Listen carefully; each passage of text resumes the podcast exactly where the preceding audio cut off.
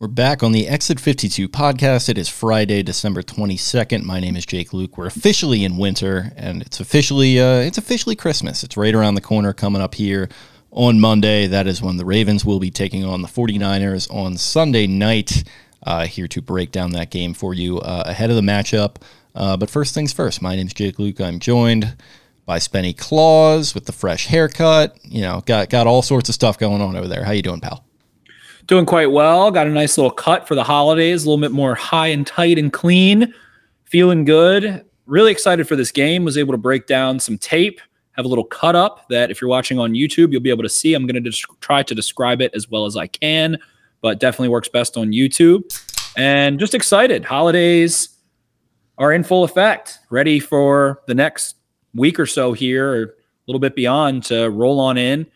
I'm excited that we've had such a nice year. I'm excited that we're still doing our thing, and very appreciative of all of our listeners that have kept with us and continued to have a lot of fun, and couldn't ask for a more exciting matchup on a more exciting day or night, I should say, and a Ravens team that has been playing so well and probably exceeded expectation. We got into that with Glenn Clark a little bit when we went in one oh five point seven. Has this team exceeded expectation or not, or right on par? And Uh, it's it's a, a fun conversation we did have with him, but just a lot to be thankful for around this holiday season. Hopefully everyone is going to have a happy and healthy holiday. We wish that to all of our listeners, and excited to keep doing this thing, man. Yeah, feeling it too. Been a very, very fun year, you know, so a little bit of uncertainty as uh, the year kicked off there with everything that happened with S B Nation, and obviously uh, grateful to uh, to them and all those great years there. But yeah, it's been fun doing our own thing, building this thing kind of uh, from the ground up, out the dirt, as you will. And for all the support that's come through, it is uh, it's very much appreciated. So we're very thankful for all of that,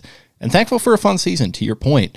Um, I think we both might have said met expectations a couple weeks ago. I feel like I'm in the exceeded stage at this point. Like, just the way that uh, way that they've carried themselves really is kind of the big uh, the big winner for me. I mean, the wins are amazing. Sitting there at eleven and three, already having clinched a playoff spot before Christmas, it's fantastic, uh, and kind of a welcome... welcome difference from the last couple of years where they were just kind of fighting and clawing to get in the playoffs. They didn't even do it in twenty twenty-one. So the fact that they're already here is very nice. And uh, I think they've exceeded my expectations vibe-wise. I, I'm just going to keep heaping praise on Roquan Smith for the, the vibe shift that he's brought to this defense. You know, he's gifting them uh, Versace something or other in the uh, the uh, the locker room there, custom Versace things with Dafe and beaks and everything kind of printed on it. That was great to see. Kyle Hamilton getting all sorts of national love. We talked about him on the Jumbo Set this past Wednesday. Uh, that was great to see. And just overall, yeah, it just seems like things are uh, things are kind of pe- peaking here. Heading into what people, a lot of people are saying, uh, matchup of the year. Obviously, it doesn't have a ton of import playoff-wise for either team, but, you know, it's a, it's a good measuring stick, the best one you could ask for, I think, if you're either team. Well said. And I do think that the Ravens have done a good job not giving any bulletin board material, but I feel like they have to be quite confident in themselves. We see Mike Florio. I listened to him and Chris Sims, little six-minute preview that was on their YouTube, and Florio says that he thinks the forty-niners should be ten-point favorites and things like that. And, and hey, I kind of get it here.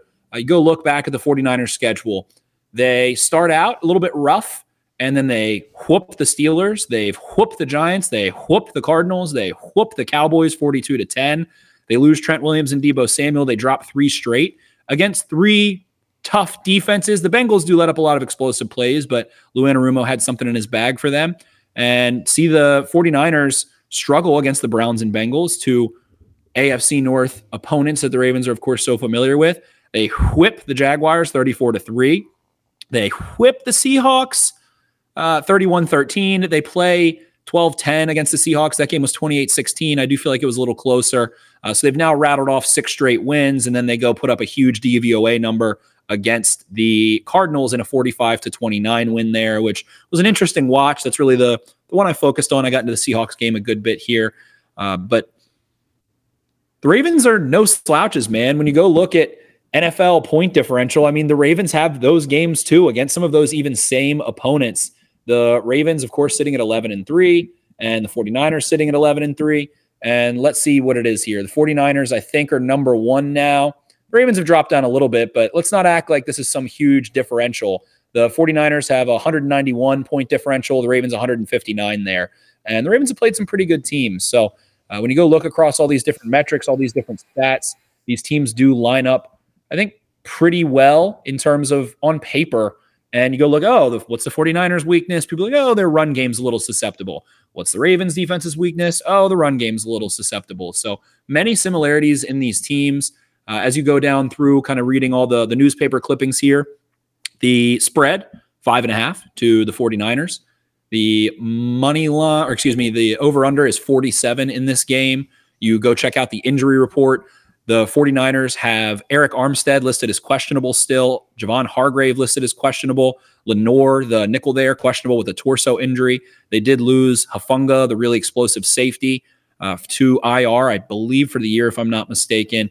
And then when you flip on over to the Ravens injury report, Mark Andrews, of course, out. Odell Beckham, questionable. The only Raven that really isn't practicing at this point on the active roster is Odell Beckham, uh, who has a, an injury of other listed. And I did see him on Sunday night. We all saw him massaging the back of, looks like his Achilles area with a massage gun. Could have been ankle, could have been calf, could have been Achilles.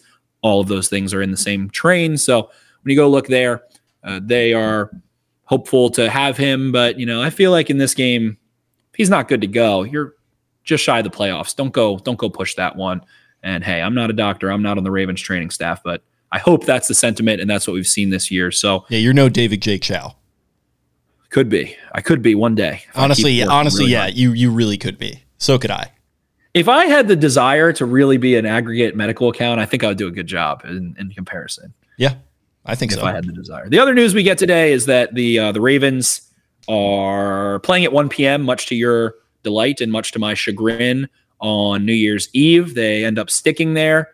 And so, of course, I have people saying, oh, you tweeted that you heard a rumor that N B C. Well, I'm just like, give me a give me a break, man. I don't care. I don't care. I'm getting I'm getting thicker skin with the, the rumors and stuff. I'm really starting to not care that much. I'll you still, did. I'll I mean, that was that was masterful work by you to to throw the disclaimer in there. You are getting better at that, too. Of course. I mean, what? They blocked out rooms. So use your use your head. If they blocked out rooms, if you book a hotel for yourself or you're not able to cancel, I mean, it's also like even if you can't cancel and you have to pay, I don't think N B C Sports is uh, really out of their pocket hurting from, you know, canceling a room block at the Pendry in Baltimore. So uh, Pendry is expensive, but N B C has a lot of money too. So they'll be playing at one o'clock, which I, I also just love in this. And we'll get into the 49ers and Ravens more, but I love the people that are like, oh, good. Now my New Year's plans are good to go. It's like, what, are you going to see the ball drop after you start drinking at ten a.m.? If you're if you're tailgating for a Ravens game, are you staying up and seeing the ball drop? I might not make it, and I'm crazy in the head. Maybe so. I mean, maybe some people are not planning their day around the Ravens game. Uh, you know, like I, I get. It. I'm. Uh, I don't I'm, understand. I, I don't subscribe to that. I don't understand how you could go to the game and not make that your day. If you plan on going already, how is your day not kind of centrally themed around that? It doesn't make sense. I guess Most I get that, but don't I'm live in the city. What are you going to drive? You're going to drive into Baltimore, park. Tailgate, maybe not tailgate, not everybody tailgates, leave the stadium. That's a six hour, seven hour experience. Like most people, I think, drive from within an, an hour or forty-five minutes or so. So I, I just don't know how it wouldn't be the central. I get if you're watching on T V, I get it. I get all of that. And whatever, which, which I am, which I am like, I, I'm going to have to, I, I get it for you. And everybody's got their own reasons and all that stuff. I just think that this Dolphins team sucks in primetime. And I think the, the Ravens play really well in primetime and turn the heat up on them, man. Listen, if I had a different uh, lot in life, I probably wouldn't have been like, you know, clamoring to pay one hundred dollars to go to the Charles and, you know, drink some shitty Andre uh, with the uh, with the fellas there. My plans might have been... Don't call your dad shitty. Well, no, he's the good Andre. I'm talking about the uh, the champagne. Um, I'm and, kidding. Yeah. I'm pulling your leg. Uh, yeah, but just to clarify. But yeah, no, I, I, I get the consternation, all that stuff. But for my purposes, it worked out pretty well. I mean, hopefully it did. I still got to get to a hotel and everything, so I'm probably going to be scrambling a little bit uh, the, in the afternoon, get my tuxedo ready, black tie, of course. Um, and, yeah, it, you know, it's it's going to be a fun day either way, though. one p.m., everyone go, have your fun, then you can partake later or not. Do whatever you want. This just leaves some room for flexibility, which I think is nice. I think four twenty-five would have been a really nice spot. That's fair. But again, that, that, that, that gives you mobility before and after. four twenty-five might have been even worse for me because the ceremony, I think, is at like six. So I would have been mm. in the ceremony with the phone out, which, you know, that's definitely not a good look. But mm. yeah, this worked out okay. Yeah, I did that with an Orioles playoff game. It was outdoor. I had the phone, between my feet on the ground, sunglasses on. And the bride actually said, she was like, were you watching the Orioles game? I think I saw you. I was like, oh, of course the bride had to see. Like, how how are you picking that out of the crowd? I wasn't I wasn't obvious. I was doing like a bottom, not a side eye, but like a bottom eye through sunglasses. We were facing the sun. Like, how did you... How did you see that? I like these people with their weddings. Like, I get it. It's your, your special important day, but like sometimes people just want to watch sports, you know, you're just going to have to deal with that too. And like, I'm there, I'm supporting you, but guess what? You know, I, you know, I, I, I, I, I get it. I get it. I'm, I'm not the most important person there by any means. So selfish move by me, but I digress. This matchup to me, as I, I guess to hop into it and thoughts and all of those good things, I had some things written down that didn't format correctly when I transferred over to our little private chat here. But uh, first thing I wrote down when I'm watching, I mainly watch their offense. I think their defense has a lot of similarities to the Ravens. But I wrote down Christian McCaffrey maximizes every single yard. He's always fighting. And I wrote down, and I know you like this because I put it in the notes and you called it out, but said he's like a little Humvee. And he doesn't overdo anything. He is very much in control. He's a little older now. He still has bursts, though. I think he's a rare and unique athlete in so many ways. That's why he got drafted so early. It's why he's been so productive throughout his career when he's been quote-unquote healthy, which, hey, you know, I think some spats of that could have been him saving himself for later on a really crappy Panthers team. But fights for everything. He'll hurdle. He'll jump. He is a little piece of iron. I talked about Rocky Balboa last week. He is like a physical Rocky Balboa. He is that piece of iron that, you know, you can hit him, he pops right up. His uh, his famous celebrity girlfriend, fiance, whatever she is, posting bruises of him all the time. Olivia like, Culpo. She was with uh, Amendola all those years ago when the Patriots were mm. winning Super Bowls. Draw, join the dots there, you know. She's just trying to get into that uh, that race bowl that Will Compton's been getting into from Rashard Mendenhall. One of the more one of the more hilarious, just public messy breakups of all time. Amendola, some regrettable tweets over that that period. Love to see it. Love to see it. So McCaffrey does whatever it takes. He plays behind his pads, all those good things. And I'll get into the tape here in a little bit. But what I wrote down, and I know that I think Joe Burrow is becoming the new Tony Romo. And I think that Joe Burrow was even comped to Tony Romo by a lot of people. It just reminds me of Joe Burrow when I'm watching Brock Purdy. And what I wrote down is that defenses are scared of his weapons. And if you play them scared, they will eat you up underneath. He'll make some mistakes under pressure. He has the seventh most turnover or the seventh highest turnover worthy play percentage in terms of passing the football. He produces a turnover worthy play on five point seven percent of pressured dropbacks, which is pretty high there. Um, he has also had quite a bit of interceptions dropped over the last couple of years. Not, it's not some crazy, oh, Brock Purdy has drop picks, he stinks.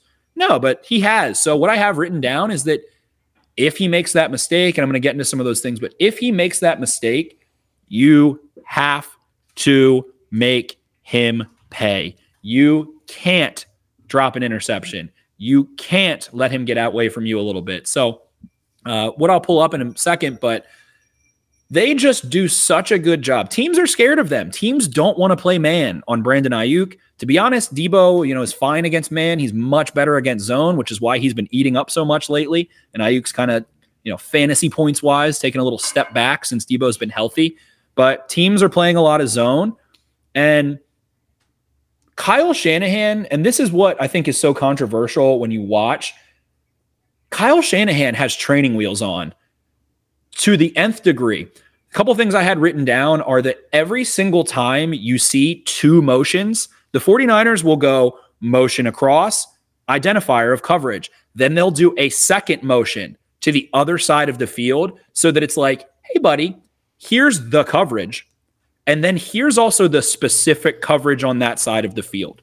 You can see if they expand. You can see that if a D B becomes a point man, meaning towards the line of scrimmage and two behind. If you see two motions that are kind of at the line of scrimmage and not involved in the run, it is always a pass. Uh, something else that I think is just so funny that I've come back to a couple times in the last couple of years is that Trent Williams tells you what the play it is. I mean, if he's in a pass set, they're throwing the football like eighty percent of the time. Uh, and he's been asked about that. I think that's throughout the entire N F L, though, but he's someone that specifically, like someone two years ago was like, oh, Trent Williams stinks. He gives the play away. Teams know if you're running or throwing the ball for the most part. Um, guys might freak out in their assignments, but most of the defense knows what's coming. And so often, you know, Kyle Shanahan, Kyle Shanahan wisely uses those training wheels to give Brock Purdy answers. Why wouldn't you? For any quarterback. Like, and I know Peyton Manning is really against this. He's like, line up and play, go fast. Don't give them, you know, don't take away from your concept by, you know, taking a guy out of it. All of those things. And I firmly disagree with that. And maybe that has to, like, that's the Peyton Manning, Tom Brady quickly becoming old heads thing of like, in my day, we didn't need motion. It's like, congratulations. Your life would have been easier if you used it. And Manning wants to do other things. He has, you know, more logic on that. But, um, you know, they, they always talk about that on Manning casts. The other thing I'd written down was we see Sam Darnold come in this game against the Cardinals. And it's like, Purdy also reminds me of exactly what Sam Darnold was supposed to be. He's a little athletic. He can float the ball with some touch. He doesn't drive the ball, you know, downfield with a ton of velocity. He's more in that Burrow category of touch. Uh, but I just thought it was interesting that when Darnold came in that game, he throws one to George Kittle with a little more zip behind it than Purdy does. And it hits off Kittle's hands and he drops it. And Kittle like smacks himself in the head.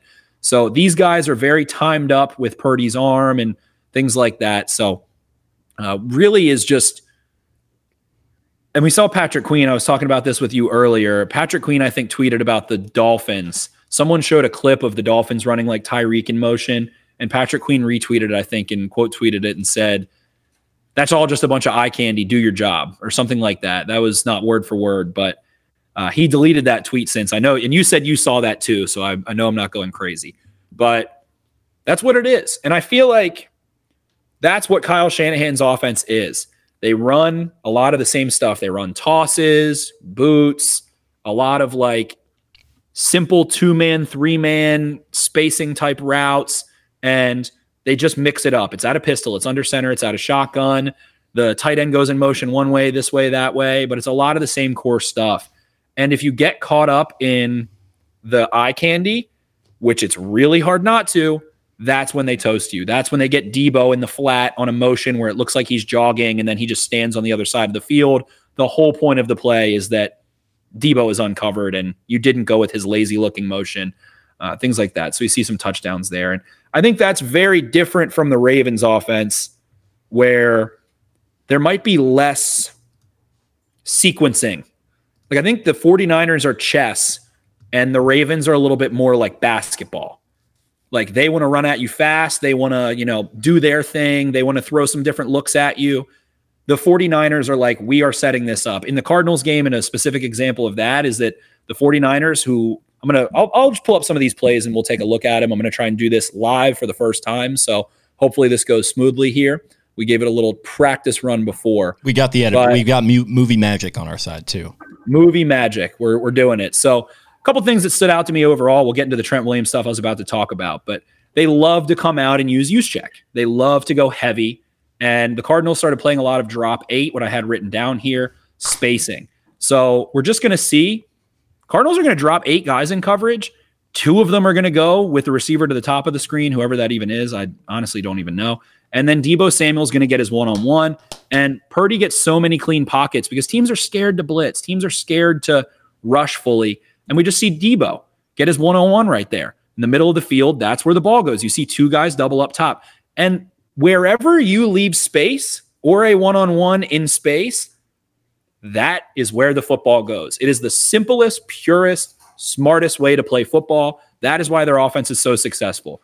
Deebo on an in-breaking crosser over the middle of the field. I really like Purdy's footwork a lot. I think it is perfect. He finds his one-on-ones. He throws the ball to space. The kiss approach. Keep it simple, stud. Really like his footwork there. Really like his footwork there. You can just see, and I'll go a little slower. You can just see the rhythm of it. He doesn't get too toesy. Something we hear about Lamar Jackson. Just smooth. Just smooth. Gets to the top of his drop back. Hitches. Keeps his eyes steady. And then just gets the ball out, gives a little ball pat, puts it right where he wants. And he has a lot of precision. He is extremely accurate. Yeah, you Next show him kind of driving on the ball there. He does have, and maybe you have some in here, but he also does kind of have the rainbow in the bag there. He can, you know, drop it over guys too. He, it does seem like he has more throws than people, you know, would maybe give him credit for, I think. He is not a strong-armed guy, but he certainly doesn't have issues in any way as a result of that. Uh, he's not some Josh Allen, Lamar, Mahomes, whatever, but only those guys are. So it doesn't really matter. And again, Burrow, I think of Burrow. and a little bit of Darnold too. Darnold probably has more of a hose than either of those guys, but um, it it, ha- it it is touch, it is rainbow, it is timing, and that's what reminds me of Burrow. So here we see a similar three-man concept. You're going to see Kittle and then the two receivers to the same side are going to run an in-breaker. It's kind of similar. Uh, you're going to see Ayuk run a post corner, and then I think Deebo is going to run an in-breaker, Kittle over top. And these are the mistakes Purdy makes, and these do show up. He is going to want to get this ball out right on time, and it should be play in a second here. He's going to want to get this ball right out on time. The D B to the bottom of the field that is lined up with Deebo completely abandons Ayuk. He says, we've already seen this. So he's going to go break on it over top. There is no help to Ayuk, but Purdy already sees that matchup, the same one he already saw. The Cardinals made an adjustment. Ayuk now is running free towards the sideline, clean pocket, rushing four, Trent Williams handling business, almost picks this ball off. These are the things I'm talking about.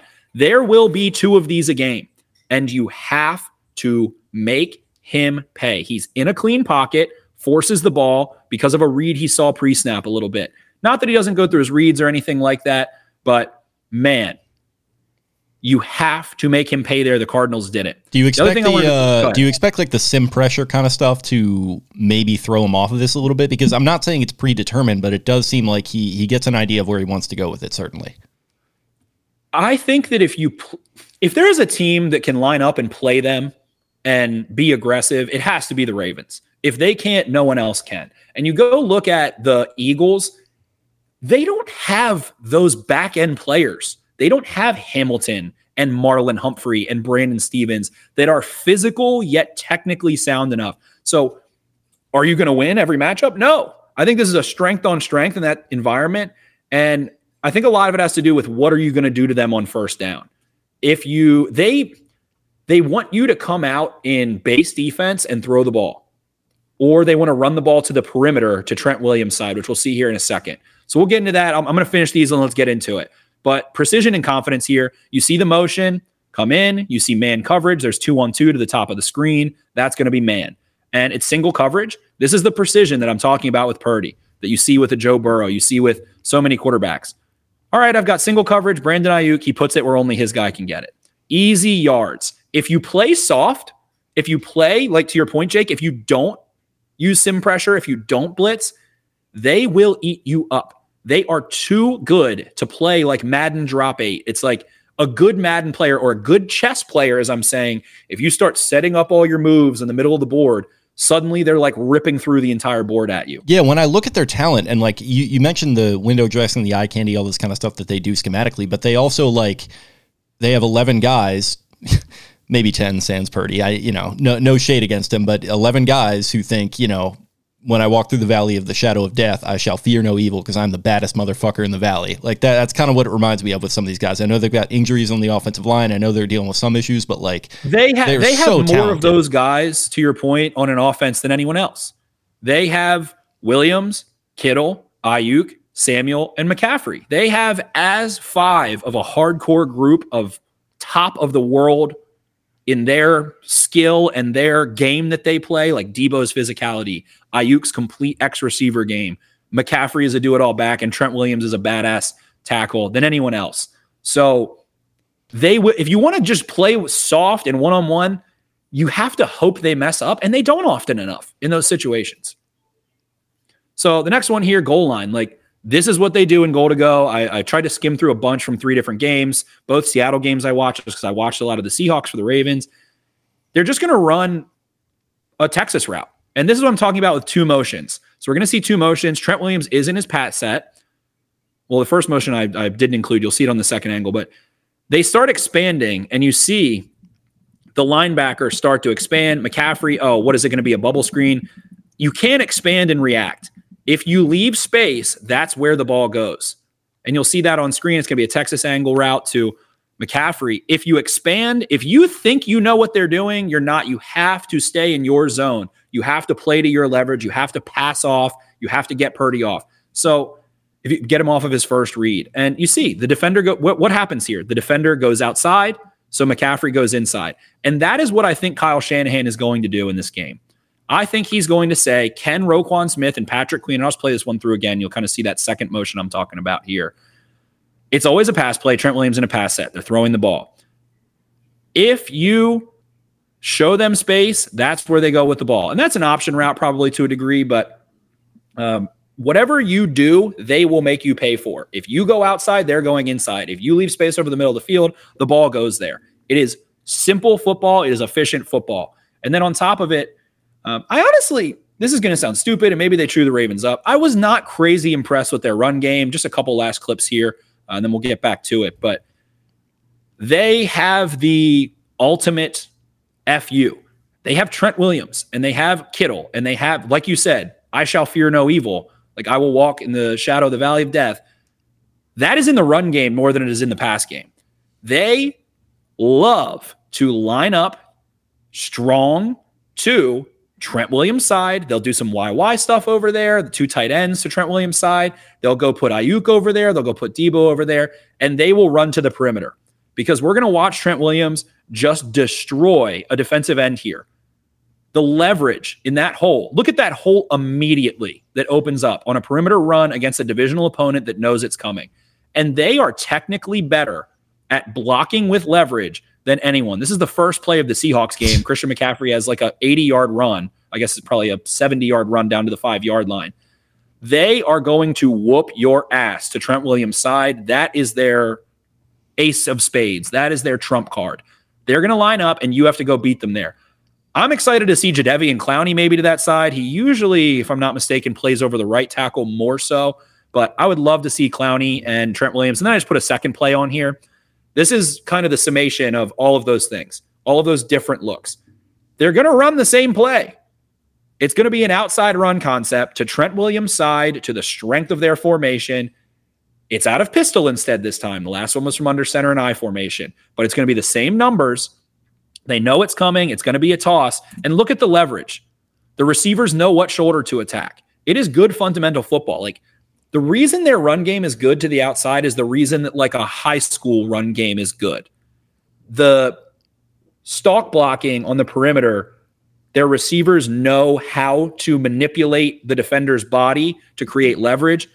And that's just free yards. And that's so, like, that's all Shanahan, and you can continue, but that's all like Shanahan just knowing his guys, being able to relate to his guys and re- relay a message. One of my favorite clips um, of just like inside baseball talk recently is Mike McDaniel talking about that exact thing where he's like, I'm not going to motherfuck my receivers. I'm not going to like tell them that they have to do this or have to do this or they have to block. They're just saying like, look, if you don't make your blocks, we're going to have less explosive runs. Like, that's just a fact. So like, if we want to have explosive fucking runs, we need to have buy-in from all eleven guys out there.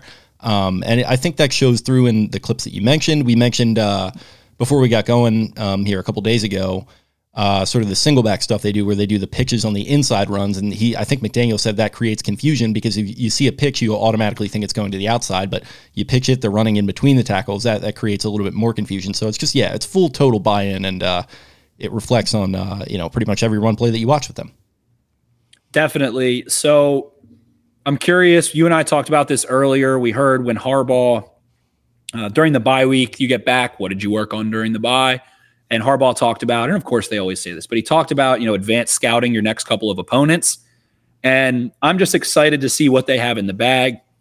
What the Ravens' M O has been, and the Ravens, you know, bad run defense, quote unquote, and, and guys have beaten them. They, they haven't been great. Their E P A, I think, per run is towards the bottom of the N F L in the filters I use uh, over the last like month. But the Ravens go with their th- their four-man front because they want more coverage defenders. They're okay letting you move the ball a little bit. If you want to run the ball at them, they're happy with that. They like that because they hope that they can stuff one, and then you'll throw the ball. And then it's third and long if they get an incompletion, and then they unleash that chaos of sim pressure and things like that. So uh, to me, I'm curious. The, the real question of this game on that side of the football is, do the Ravens match Kyle Juszczyk and George Kittle being the twenty-one personnel with base, which means usually Malik Harrison. And Malik Harrison's been hurt, and they like to put him in in those three-man uh, lines and come out that way. Or are they going to go with a four-man front? Those are the two questions I'm wondering. Or are they going to stay in nickel and hope that, you know, Kyle Hamilton can make that difference? Uh, and I will say, we talk about eye candy and doing your job. I will say the flaw of Kyle Hamilton's game currently is over pursuing in the run game. He doesn't stay, stay backside enough. He needs to sit and stay. If the play is away from him and he's not doing his sniper behind the zone concept and go grab your ankles kind of thing, he will overrun and put a cutback lane. We've seen some big runs because of that. Uh, he doesn't have a good P F F run grade, and, and I can see why they do that. He does make enough impact plays that I think it somewhat cancels out, but they must be dinging those as more negative than those impact plays are positive. So I'm just curious, how do the Ravens match it? And I'm really excited for this matchup. In, uh, in, in defensive rush E P A in the last month for the Ravens. What'd you say? twenty-ninth in defensive rush E P A the last month or so. Yeah, it's been, it's been bad. It's yeah. been bad in terms of E P A. They've they've given up some first downs and some yards. Then when teams get into the red zone, they switch. They go to a three-man front, meaning there's outside linebackers, and they'll have like Urban and Pierce and Jones, or Matabike and Pierce and Urban, or whatever it is. Um, and then they'll kind of shut down the run. We saw that against the Rams, for instance, who ran the ball in nine straight plays. The Ravens were like, all right, fine, run the ball. When you get into the red zone, we'll take the run away, and now we have an extra defender in the sideline in the back of the end zone to help. Uh, so that game is interesting to me. And it's just a game of, do you take the cheese and do you out hit? And uh, the, the matchup I'm most curious about is, especially like skill positions, is Brandon Stevens and Brandon Ayuk.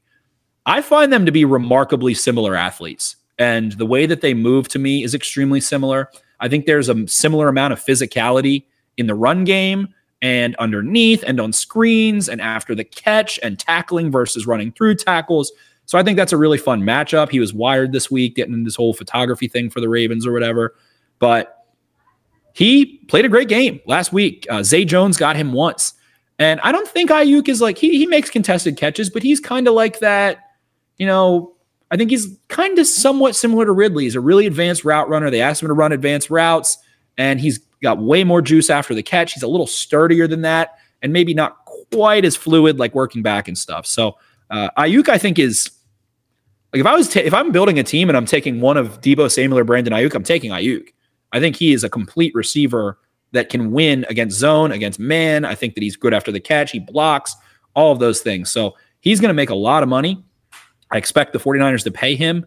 Um, he's he's getting into his contract year situations here. So that matchup I'm really excited for. And then I guess the final frontier is like, again, what does football always come down to? Can you c- generate turnovers and not turn the ball over? Can you generate pressure? Can you avoid penalties and, you know, milk the clock? Like, this is going to be the most those basics game possible, I feel like, between these two teams that are so good. Feels like this is going to be a short game. I agree with that. Clock's going to be running a lot, I think. I agree with that, definitely. And it's strength on strength versus strength on strength. Two great pass defenses, two great rushing offenses, two defenses that want to both maybe concede a little bit. And I, I, we see Colin Cowherd here. I think Kevin Ostreicher put it out. He's like, my top ten players on, in the Ravens and 49ers game, eight of them are 49ers. I'll say controversially, I agree with that. I kind of did too. Like, I saw, uh, I think Ramey was having a little fun with that. Like, I, you know, I, I, I didn't totally disagree. I think, like, you, you could maybe disagree with the placement in some areas, but, like, man, they've got a lot of dudes, and they, they, I think, are well deserving to be in that top ten. And the Ravens, he probably, like, he probably dinged Purdy though because of the backwards hat thing. Oh, definitely. Purdy barely made the top ten. He might, he might have been higher. Definitely. And I don't disagree terribly. Like, sure, throw Hamilton in there or something. Throw whatever. But the Ravens have way better depth. Like, that's how they've always been designed. And they do have Lamar Jackson, who, I guess, to flip over to the other side of the football, has played, and I, I meant to look this up ahead of time, and I'm sorry that I didn't, but that interception last week was so stinky and so bad and wasn't on like a – it was just unnecessary. That's what made it so bad. And as we go back here, he's only thrown one pick in the last four games, and it was that, and it was just stupid. I think he's thrown like, two because he had the one against the Rams, right? Uh, did he? Yeah, he had one against the Rams. I was looking at it in reverse. I'm sorry. I was looking from top to bottom. He had one against the Jags, one against the Rams, so he's thrown two in the last month. He has not thrown a pick in, let's see here, what is that? Three, four, four out of the last... Nine, excuse me, five out of the last eight. I think he's been taking care of the football. He was fumbling so much at the beginning of the season, too. Uh, the fumbles are down. He didn't fumble last week. He didn't fumble against the Rams. They had one against the Chargers, which was, was that on the, the, the was there a bad, no, that wasn't a bad snap. What was that one? I'm trying to think. I think that didn't Can't they have remember. one? They had one uh, like down near the end zone, didn't they? Or maybe I'm misremembering. Feels like I can't. That was, I can't even remember. He had one against the Chargers there. So in four of the last five games, he has not fumbled. The Seahawks got the ball out twice, and he had six in the first eight games. If you listen at press conferences, he keeps talking about that. Why did you not throw it here? Why did you do this? He said, you know, I wanted to take care of the ball. And I think that coincides with some of the, you know, we've been breaking down the deep ball and why is this not happening? Why is Zay, me asking the question, why is Zay Flowers not getting the ball? I think the, the main answer might be most of the time, like he doesn't think he has enough time to throw it and he doesn't want to fumble. So he's really trying to live to die another down. And everybody's like looking at Nick Bosa, who, hey, very well maybe, I would say be- tied for best or second best out of this group. But let's go back who, through who the Ravens have played this year. Josh Allen having an all-pro year for the, the Jaguars. Aaron Donald doesn't quite count. Khalil Mack having an all-pro type year. Trey Hendrickson twice, having an all-pro type year. Myles Garrett twice. He's the defensive player of the year this year. I mean, uh, Boye Mafe on the Seahawks, no slouch, made plays in that game. You go to the Lions, Aiden Hutchinson, who isn't in the same category as that guy, but it's not like he's a slouch either. T J Watt, they've already seen once. Like, they have seen dudes. They have seen the who's who of dudes. They haven't seen Max Crosby, and I, I, I don't know who else. Who else have they not seen so far? So the idea that Chase Young and Bosa, not to knock them, they are very good, but without Hargrave and without Eric's or uh, Armstead, it's not that different from what they've seen. So are those guys going to create pressure? Yes.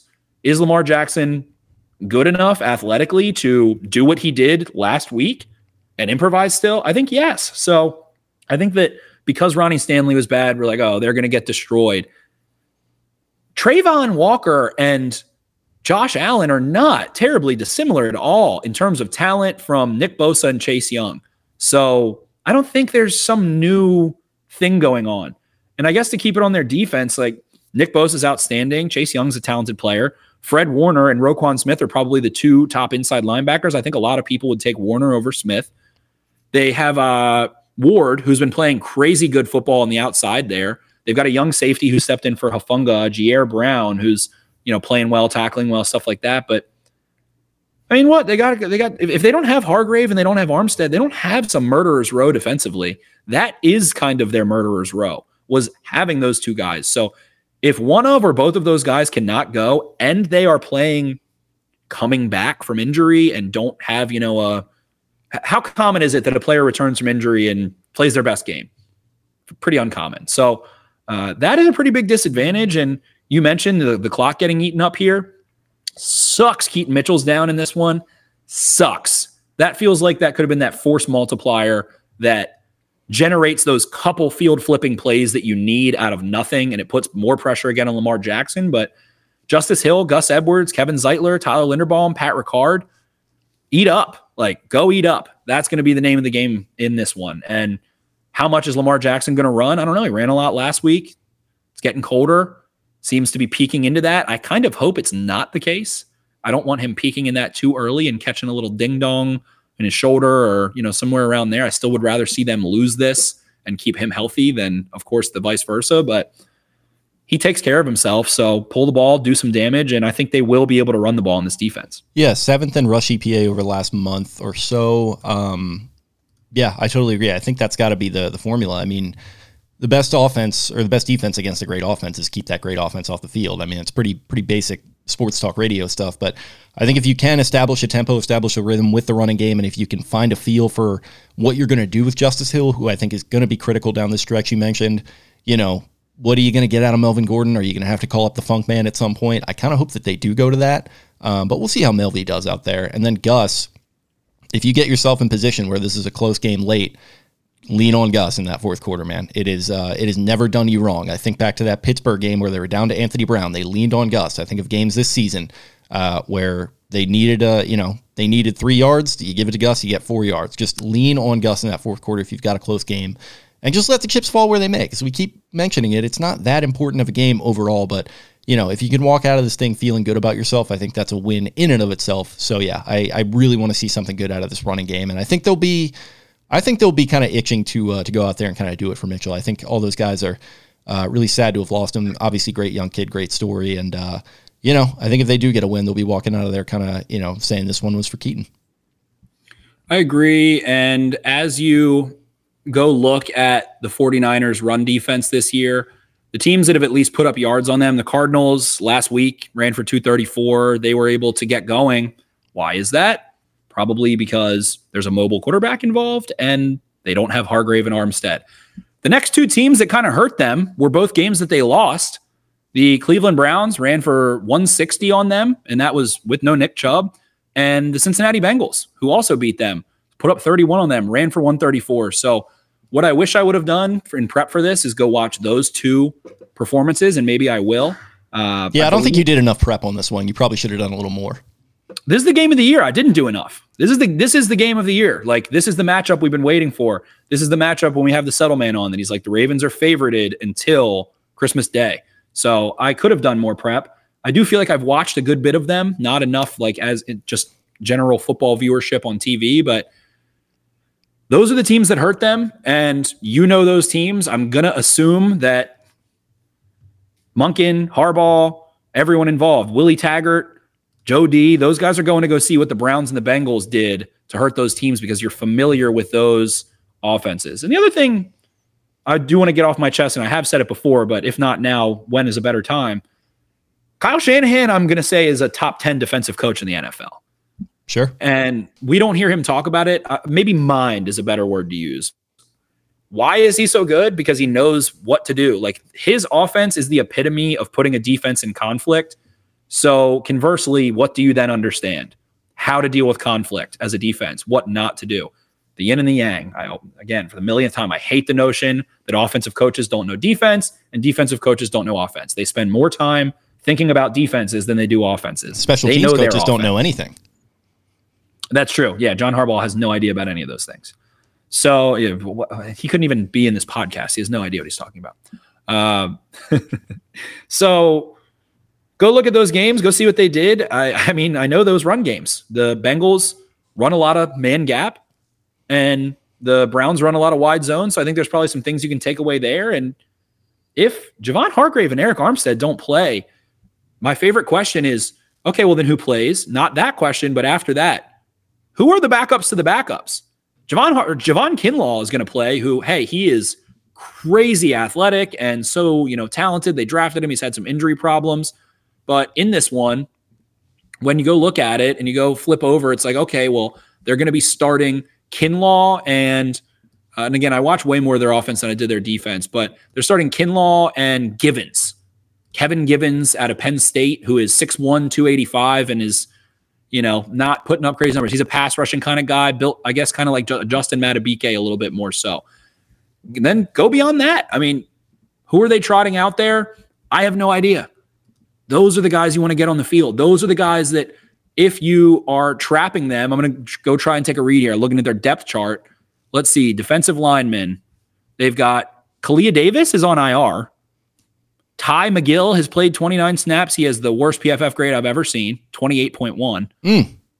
And they don't have anyone else with, I, I don't know who they have. I know that 49ers fans are like begging for Ndamukong Suh right now. Oh, great job pulling it up. Love that. Uh, begging for Ndamukong Suh right now. So Ravens fans also want him, but the 49ers are in a worse spot than the Ravens are up front. The Ravens are healthy. They just are like, oh, our run defense hasn't been great. We'd like Sue. So run the ball down their throats, run downhill. If you can trap backup tackles in the game with tempo, going no huddle, do it. Go no huddle and run the ball. You don't have to go fast. You can just keep them on the field, not let them sub, and get those guys on the field. Don't let them get off. Run the ball down their throat.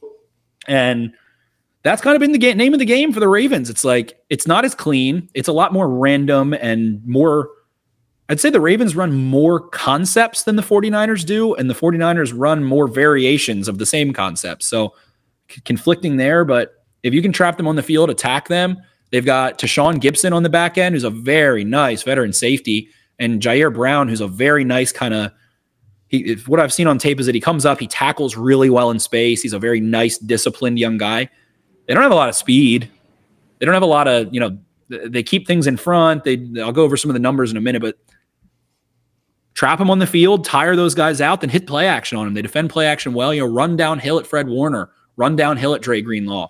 Uh, defensively, like I said, I feel very like they're very similar, very similar. Linebacker centric, protect their corners, and you know they simulate some pressure. They stun a fair amount, things like that. But go make some plays.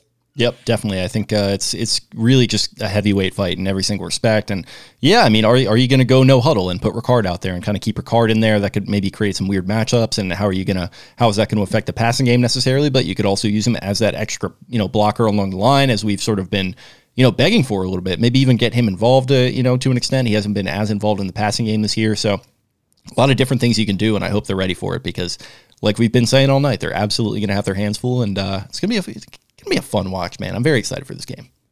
I think this is a really fun Pat Ricard game. I think this is like Pat Ricard can be a difference maker He's a, in this you know, game. You know what game this is that we're not talking about? I mean, this is like the Pat Ricard, you know, he, he's got to prove that he was the one instead of Juszczyk. I think that's definitely going to be in his mind. This is the uh, the battle for the better All-Pro in the first fullback All-Pro. These are going to be the two All-Pros. Alec Ingold down in Miami, I think, is leading Ricard in Pro Bowl voting. I feel like the Dolphins fan base is just having a big surge right now. So that, you know, whatever, but uh, those should be the two All-Pro fullbacks. I would expect that to be the case. No doubt. So yeah, I mean, I really, ho- I do hope we get a lot of that because this is going to be kind of, uh, we talk about this wide open N F L and all that kind of stuff. And there certainly is a lot of that from both of these teams, but both these teams have the personnel and definitely the scheme uh, and the philosophy at times to play a little bit of a throwback style. So going to be interesting to watch from that perspective too.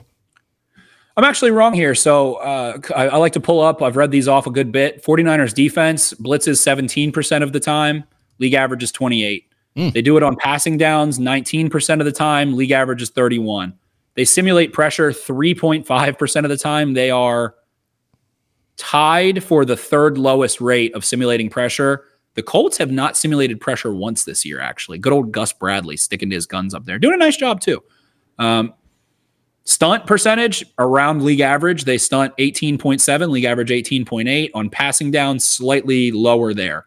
So what have the Ravens dismantled so far this year? Teams that don't mix it up defensively. And again, I don't think the Ravens, I don't think the Ravens are like necessarily out-talenting the 49ers defense without Hargrave and, and Armstead. Maybe you give them the nod, but that hasn't worked. Lamar Jackson will chew that up. You can't just rush at him. And what they did against the Eagles was the very twenty twenty don't overrush Lamar Jackson thing. The 49ers against the Eagles this year just slow, low-geared, came off the ball, kept Hurts in the pocket. And if you go watch like the N F L's actual preview, they have that guy that narrates it that talks like this. Oh, ho, ho, ho. You, the big present for the Ravens this year. Or the big present for N F L fans that's sitting in the corner after you've opened all the smaller ones is at night. It's the 49ers Ravens, that guy. Um, love that guy. Love that guy. Love that guy. But if you try to do that, Lamar Jackson will embarrass you. He is too athletic. Jalen Hurts is much different. He is a stronger, thicker, shorter, stocky guy that does not have the wiggles. Like he cannot, he doesn't have the sauce like that. It's got a touch of sauce, like just a smidgen. He's more like shrugging guys off, I feel like. Lamar can do that a little bit too, but like he he's more just like that first tackle. He's like a power back. He's yeah. like a one-cut power back. He's like a Gus Edwards versus a Devon A-Chain or like... Which is exactly, freaking, literally, that's what he was at Alabama. That's how Nick used him, and then he went to go play under Lincoln Riley, and he got some more tools in his belt there. But definitely, one hundred percent. Well said. So do that. Go ahead and do that. I don't think that turns out well. And the Ravens, you know, in terms of offensive tackles, like Todd Monken is not Greg Roman. He's going to leave those tackles on an island a touch more. They're platooning guys. We've talked about that ad nauseum. We don't have to get into that. But like I said, man, they've dealt with it already. So I would be a little surprised if the 49ers think they can do that. But, man, I, I really do think. And, and the Browns, I think, in that game had what? Dorian Thompson-Robinson starting? Yeah. And I think he probably did some nice things. So I'm going to go watch that game. I'll post some stuff on Twitter maybe or YouTube. So look out for that. I'll go check out what the Browns did and had a nice day running the ball. That might have, that might have been the P J Walker game, actually. Might have been. You might be right. Mobile as well. Not quite as Dorian Thompson Robin, but Robinson. But uh, going to go watch that one, see what they did. So I don't know. I think that this is such a good game. Either way, this is just a great litmus test. I'm going to get really into this one. I'm already fired up about it. But if the Ravens lose this game and it's not, I'll go ahead and say, like, I don't think they're going to get embarrassed. When do they get embarrassed? When does Lamar Jackson get embarrassed on prime time? The, the one time against the Dolphins on a short week and whatever the hell was going on, they were all hungover or something. You can see it. Um, that was still, so, that was still a close game too. I mean, you know. Yeah, exactly. That was the one, two score game. And it was a one score game until like fifteen seconds left in the game. Yeah. So I expect this to be close. I'm my thing I'm doing. I'm teasing the Rams right now who are about to play. Sorry, it's too late. Maybe I'll throw another one. I'm teasing the Ravens. I don't think they're going to lose by ten points. The, that'll seven points on there. Throws it at twelve and a half. So do a six and a half point teaser to eleven. And I'm probably going to, I'm teasing the Rams and I'll, I'll probably do some others. So you can find those picks on PressBox online, uh, all that stuff on game day. But man, I see opportunity here. Uh, Ward is a really nice corner. I will say he is a very nice corner and he, he deserves more love. And rated out uh, eighty-three point two, sixth best corner in the league by P F F. Uh, that, well, that makes sense. Yes. He's, he's playing some football uh, and he stepped up. There's more pressure on him because Ufunga went down and Lenore is, Lenore nice is kind of solid too. I know he, I think he's been pressed into action a little bit as well, but he's, you know, he's thirty-second, which is fairly solid for corners, seventy-one point four grade. Definitely. And they've, they've done a nice job. Again, they have a nice defense. There's a reason why Kyle Shanahan's defensive coordinators always end up getting jobs after. So uh, their coordinators in this one, who we have not touched on, they have, I believe, what is it? Steve Wilks on the defensive side of the football. I believe so. And who's their O C? I don't even know. I always just assume it's like Shanahan running all of that, but they definitely do have one. I mean, but they have like, was Slowick the O C or something? He's, I think he's he was something. Passing game coordinator. I could be wrong. I know, I think McDaniel was the coordinator when he was so there. They have Chris Forrester, who... Is that the guy from had, Miami who had the unfortunate video come out? I believe I believe so, yes. Babe, this is for if you. I'm not mistaken. Yeah, Steve Wilks. And then, yeah, you're right. They don't really have an O C. Yeah, you're right about that. They have Patrick Hedgeron, who's the... assistant to the head coach, Leonard Hankerson from back in the day. I think he was a, yeah, he was a, a player, receiver. Right? Yeah. Yeah. He was a wide receiver, offensive cloud control. I don't know. It doesn't say more, but much about him overall.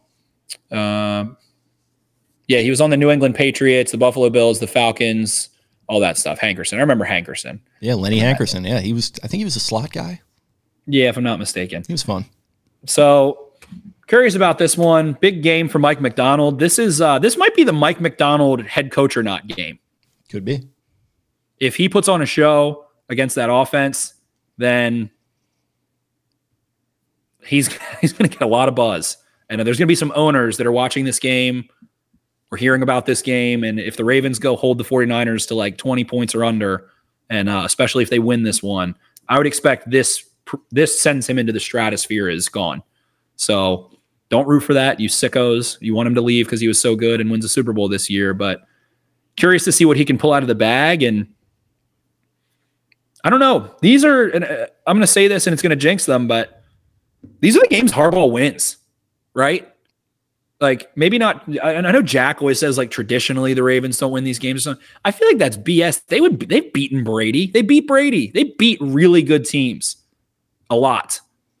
And the Steelers have given them trouble, you know, whatever.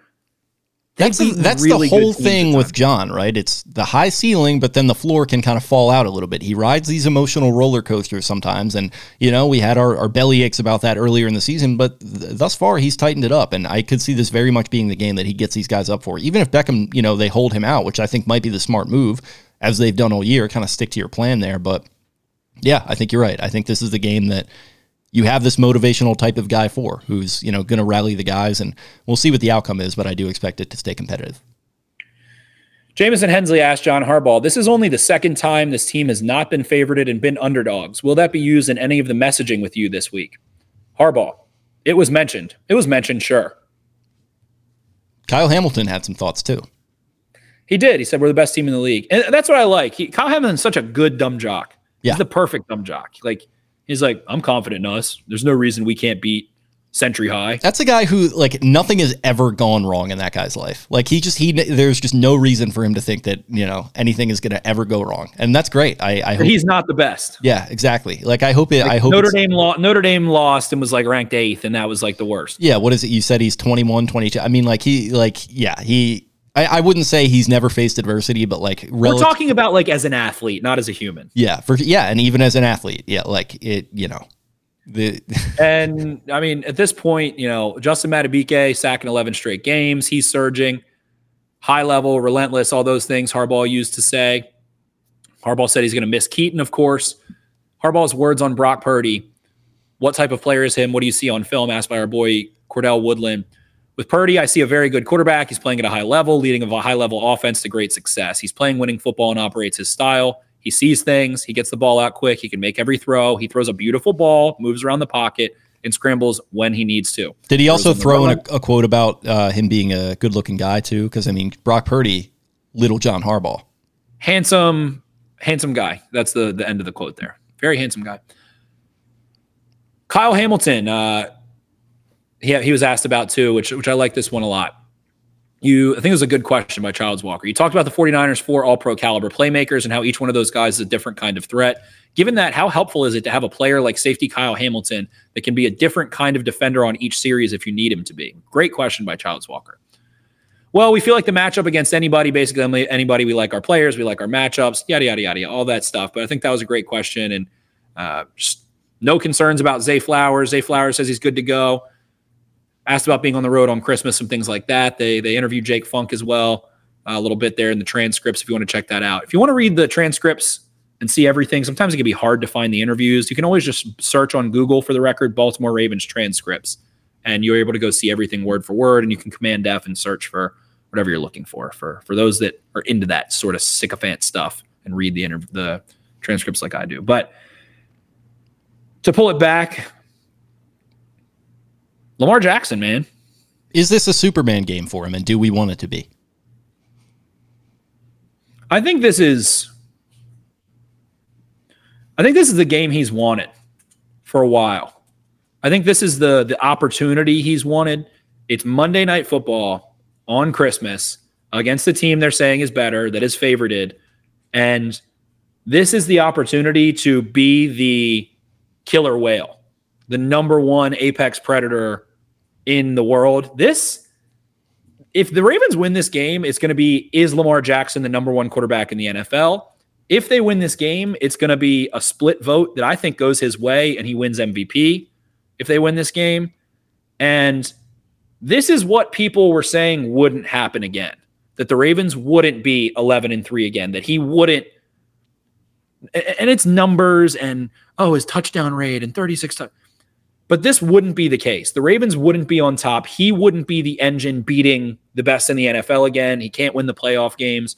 All of those things. This is the the the, the last Mohican will be that he can't win playoff games in a Super Bowl. The what is it? What is the quote? The haters and doubters of which there are many. The haters and losers of which there are many. Yeah. Haters and losers of which there are many will have one remaining thing, and it's playoffs. This is the epitome of what people are saying he wouldn't return to. This is like the Marvel-esque game opportunity for him to return when he was at that Superman level. He was at that untouchable level, and people say he won't get back. There is the kryptonite. There is this, that, or the other. So this is the opportunity to return to that level in front of the biggest audience humanly possible. This is one of the most exciting regular season football games of all time. Not just Ravens, not just 49ers. Go look at D V O A. Aaron Schatz, he says this is the second highest D V O A matchup in cumulative D V O A outside of like the first four weeks, which, you know, teams have highs and lows, whatever. This is the second best matchup ever, aside from, I think it was the oh seven Colts and Patriots, who were both nine and oh.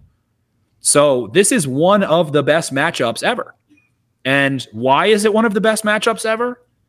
Because Lamar Jackson has returned to take the Ravens to the top of the A F C, to try to lock up that one seed, and to do the things that you and I even might not have thought would be possible a year ago, exactly at this point, one year ago today. So it's time.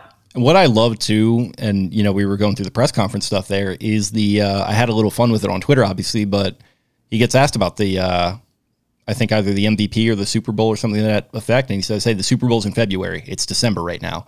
What were we talking about four years ago at this time? Super Bowl, Super Bowl, Super Bowl. They're dancing around the field, big truss, all this stuff." It's he's just much more locked in, I think, and that was the uh, the answer that really crystallized that for me. The guy is uh, he has matured a lot, got a lot more money in the bank here, but I don't think it's really changed him for the worse. I think, if anything, he's changed for the better. He's much more mature. I think he is much more, I wouldn't say he's more locked in, but it just it just happens to you when you get a little bit older. You get a, a more of a sense of what's important, what's not, sifting through the B S, and I think he uh, he's peaking right now. And I think if he were to uh, go out there and win this one and look good, I think it really would kind of be a magnum opus for him. I know he's still got to go on, to your point, and win those playoff games and hopefully win a Super Bowl one day, but uh, this would be this would be a big, uh, a big pelt to put on the wall, I think. Yeah, this is a trophy that you hang up on that above that mantle. And I was talking with a buddy earlier today. He's a big Eagles fan, and he was talking. We were talking about Jalen Hurts interviews and the way that he says those cliche phrases, those like Drake lines, that kind of stuff. And I, I made the comparison, and I've talked about it on this podcast. Of I've talked about Russell Wilson's n- neutral thinking that I've talked about before. Always return to neutral, never too high, never too low. Shift the gear back in the middle. Don't be happy. Don't be sad. We see Jalen Hurts like score rushing touchdown and just nothing. Complete steel resolve. Russell Wilson in that same thing. I think Jalen Hurts subscribes to that neutral thinking in some capacity. Maybe it's not one-to-one, but I, got, I can get into a whole conversation about how we talk about deep balls and running the ball or play calls. That's the, that stuff is like not even what the players think about. They think about like deep-seated mental shit because their bodies to them are robots. They are not robots, but their bodies are. And their mind is what makes or breaks at these highest levels. And Lamar Jackson, to get back to my point, is the antithesis of that.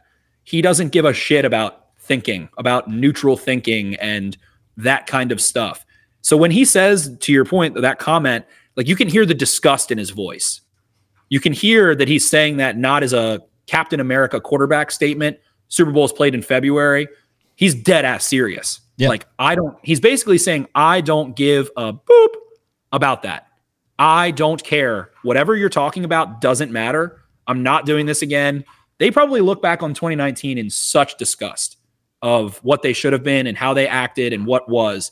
And to close out my kind of thoughts here and pass it back to you, I guess, and, and we can do predictions and all that. But I think of the Ravens as we're getting towards the playoffs as a team that must, to achieve success at the highest levels, must have their heart broken time and time again. And I didn't know if there was enough scar tissue. And that's this is my stupid fan stuff, but I didn't know if there was enough scar tissue in that team, in this team, I should say. And twenty nineteen is a pretty big scar. It's not Billy Cundiff. It's not Troy Polamalu pick six. That's a pretty big scar because they got embarrassed. And I know you did the, the season in between, oh six between the two Super Bowls there. That that team got embarrassed in a pretty similar fashion, I'd say. And hey, they didn't win a Super Bowl for six years later, but man, there's scar tissue, and I think that's what gets this Ravens team. I'm going to say, I'm going to get into my prediction. I think the Ravens win this game, and what gets them past that hurdle of into a championship game, playing for the possibility to get to a Super Bowl and maybe even a Super Bowl. Love it. Yeah, I guess we can uh, I guess we can go to predictions there. You, you've got it on the tip of your tongue. How about you throw it out there? 49ers are going to make you pay. They're going to score touchdowns. They're going to catch you. I think that, like I said, I if I'm if I'm wagering what Kyle Shanahan's throwing, from what I've seen so far, it's they're going to attack the linebackers. I think that, you know, they'll they'll they'll do it all. They'll mix it up. They'll run. They'll throw. They're a heavy run team. Yada yada yada. I think they're going to say, can Patrick Queen expand and cover Christian McCaffrey? Can Roquan Smith cover George Kittle? I think they're ready for that. To a degree. And hey, maybe McCaffrey, they really snake out into a deep route and Queen can't get there. Something like that. I think that's their their big shot. Uh, I think that the Ravens are going to be so fired up for this game that they will be able to prevent getting destroyed on the ground. So I'm going to say the 49ers score two touchdowns and two field goals in this game and put up twenty points. I'll call it nineteen and say they go for two and don't get it. Uh, something to that resolve. And they probably would get it in that circumstance. That's stupid. But I like the weird numbers, as we always do. So I'm going to go nineteen. And I think that the Ravens are able to score two touchdowns and three field goals in this game and uh, be right around twenty-one. I think this is going to be a very close game. I think the Ravens are able to move the ball. I think that Lamar Jackson is smart with the football. He made the dumbest mistake, arg- arguably, of the season last week on that interception. And if there's one thing I know about him as a passer, it is that he will not do that two weeks in a row at this point where he is in his career. I'm going to put faith into that, in what I believe. Watching him all these years, he is not going to throw a stupid interception two weeks in a row. The 49ers do force, force the most turnovers in the N F L, but Ravens are rested. They had their bye. They looked at this game ahead of time. I can feel it. I think we're ready, and I think this is Lamar Jackson's statement that he is the king of the jungle here. He's not the lion. He's not the, the Patrick Mahomes, but he's the real king of the jungle. He's the tiger. I love it. Um, you got me fired up there. You got me tempted. Uh And it gives don't don't d- d- d- give, give it give me give me what you got, give me what you feel. You yeah, know you, that gut, you know that gut's been good. You tempt you tempted me, but I, you know I'm going to rein it back in a little bit. I've picked the Ravens to lose once this season. I was wrong. Uh, that Pittsburgh game going into it, everything in my in my head was telling me this is the game. This is the type of game that the Ravens are going to drop. They did it, and against my better judgment, I had picked them to win that game, and you know we know how that worked out. Since then, they've been steady as a drum, and it's been great. And what I'm expecting here is I'm going to go with the Ravens lose this one, but it's going to be close. They're going to put a lot of good stuff on tape. They're going to feel really good about themselves, and this is not the end if they lose this thing. I think if they lose this thing, honestly, it could prove to be a good motivating factor moving forward because you go up against a team that is the best in the league, in my opinion. You measure yourself up against them. I think it is going to be a heavyweight fight. I'm going to predict a field goal game here. Uh, 49ers win it twenty-three to twenty. Um, And you walk out of it with your head held high. You fly back to the East Coast, and you've got two home games to close it out for the one seed. Um, and ultimately, I think I'm going to feel pretty good about the fact that they do if they're able to put up a uh, a heavyweight type performance and uh, have it come down to uh, the last decision there. So ultimately, I'm gonna I'm gonna pick the Ravens to lose twenty-three to twenty. I hope on the instant analysis, we're all drunk on the Brown stuff, and you guys are laughing in my face because they won this thing.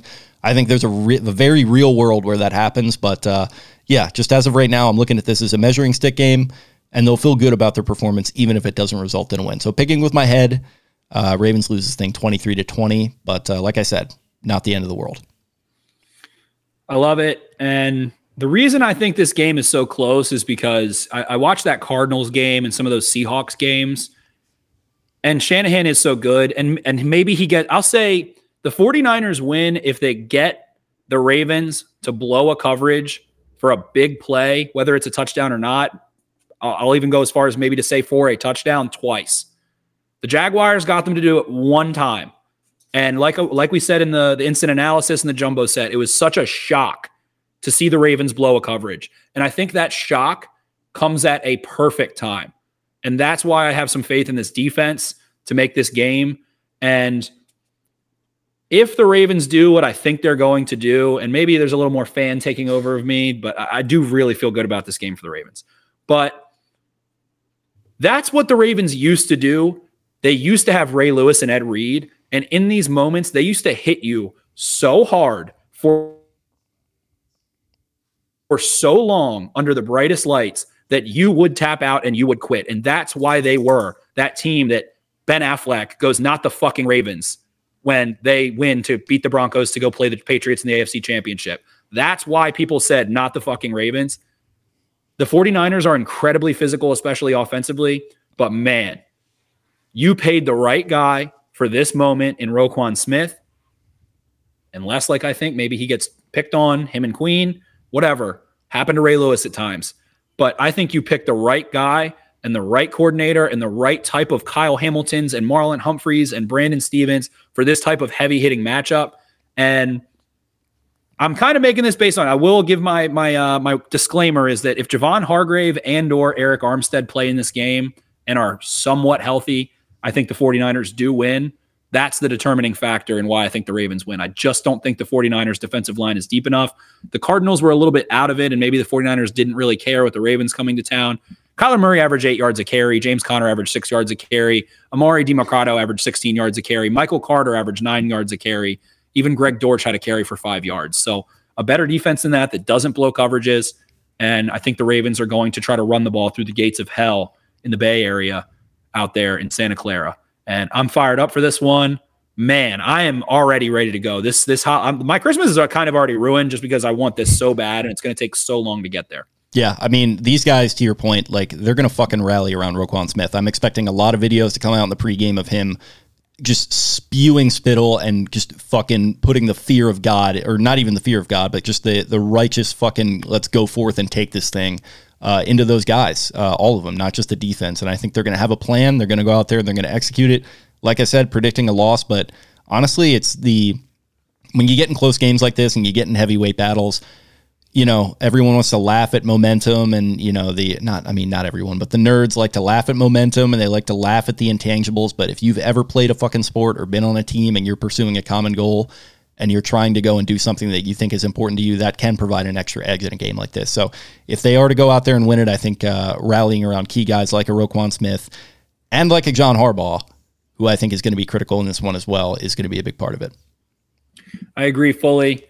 And man, couldn't ask for a better matchup on Christmas night. The Ravens have had some heartbreakers on Christmas, and hopefully Lamar Jackson's the difference maker there. So we appreciate you guys. If you've been listening, if you've been watching, like and subscribe. I think this was uh, probably our best preview we've done this year. Definitely, well, I, I'd say it. all time. I think this is the best of all time. Love it. Best of all time. Hopefully the Ravens have a best of all time game, and hopefully they are the the Ravens of past met with the Ravens of present, to speak of the the ghosts, and are able to use this game to go propel themselves into January and February and conquer the future. That's how this game hopefully goes. And man, what a fun one it's going to be. So I'm fired the hell up to watch this as a fan. As an analyst, I think the Ravens have a good chance. And let's do it, man. I'm go, freaking pumped. Go, go pull that sword from the stone and advance time seven years and become an adult. Go do it. It's time. Okay. That all we got? That's all we got. Okay. Well, we appreciate you guys listening. Like I said, I think this was uh, our best preview ever. And uh, hopefully we'll have uh, plenty more for you to go in this coming year. Going to have at least three. And uh, they've been incredibly fun to do. So we appreciate all the interaction and everything. Hope you appreciate the uh, new bells and whistles we put in place here. To hopefully going to be doing more of that going forward. Um, and yeah, in the meantime, follow us on YouTube, uh, subscribe, like, comment on all the videos, get the algorithm pumping for us. Follow us on social media, Exit fifty-two Podcast on Twitter, Instagram, TikTok. I am at Jake Luke. He is Spencer Schultz, and his at is at Ravens for Dummies. That is the number four. Shout out to all our presenting sponsors, Jimmy's Famous Seafood, Black Eyed Susan Spices, Fed Thrill. You can follow the other schmucks at Barstool Banks, at Eric, uh, or at E D I T T I twenty-two. Taylor's at Taylor Smythe ten. Thanks again for listening, and we'll talk to you guys on Christmas night. Merry Christmas. I really See ya.